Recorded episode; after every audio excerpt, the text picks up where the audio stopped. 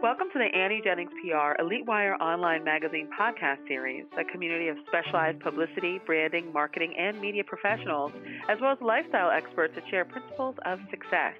My name is Stacey Amaral Kaufman. I'm the radio director of Annie Jennings PR, the innovative national publicity firm that is famous for creating powerful top market radio, TV, print, and online media campaigns, all with guaranteed deliverables.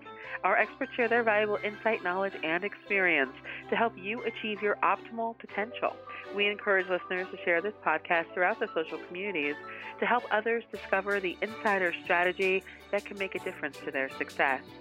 Today's guest is Anne Janzer. She's a professional writer, book coach, and author.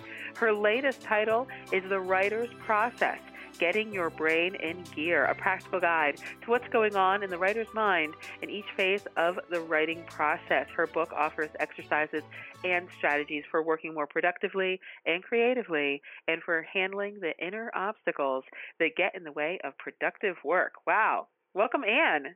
Hi, thanks. Nice to be here.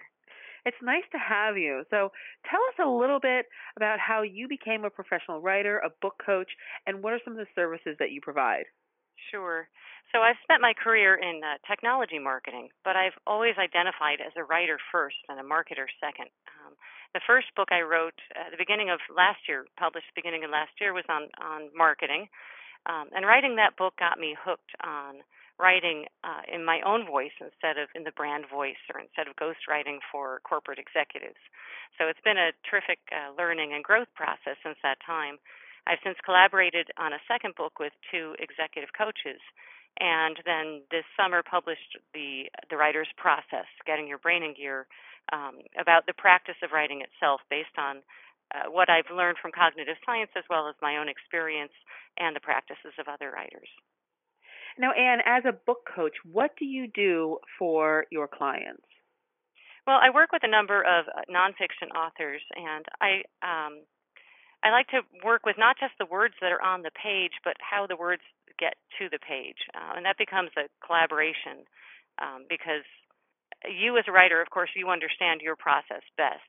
But when you understand what is going on, and when you look at what's happening inside your your mind, and you can understand ways to tune that process to be more productive and, and more creative.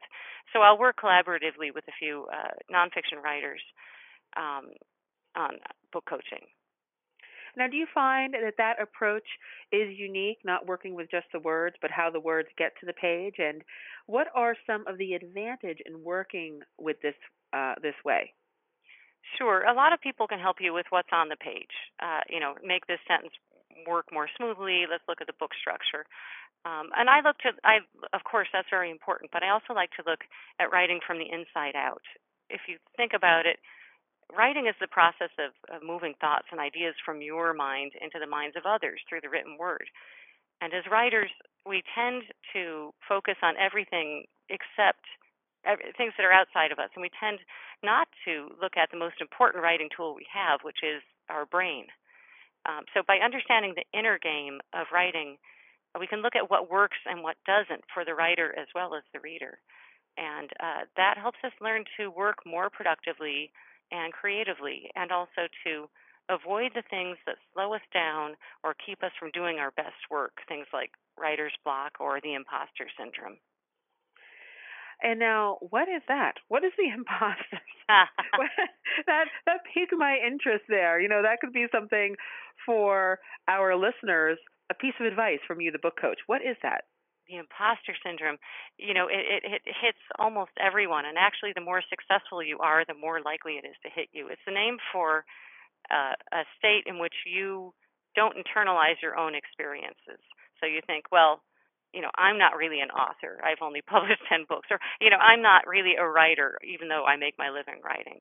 Um, you know, you, you can't internalize and, and claim uh, your success. And you read about uh, famous authors, and you know a lot of them express the feeling that they're just waiting for someone to break down the door and say, "You're a fraud, you're an imposter," and it affects absolutely it affects a lot of people, but I think creative people are particularly subject to the imposter syndrome, and having that can keep you from doing more. It can keep you from trying something new, right? If you feel that, well, you know, I'm not really this or I'm not really good at that. It can keep you from from taking the next step.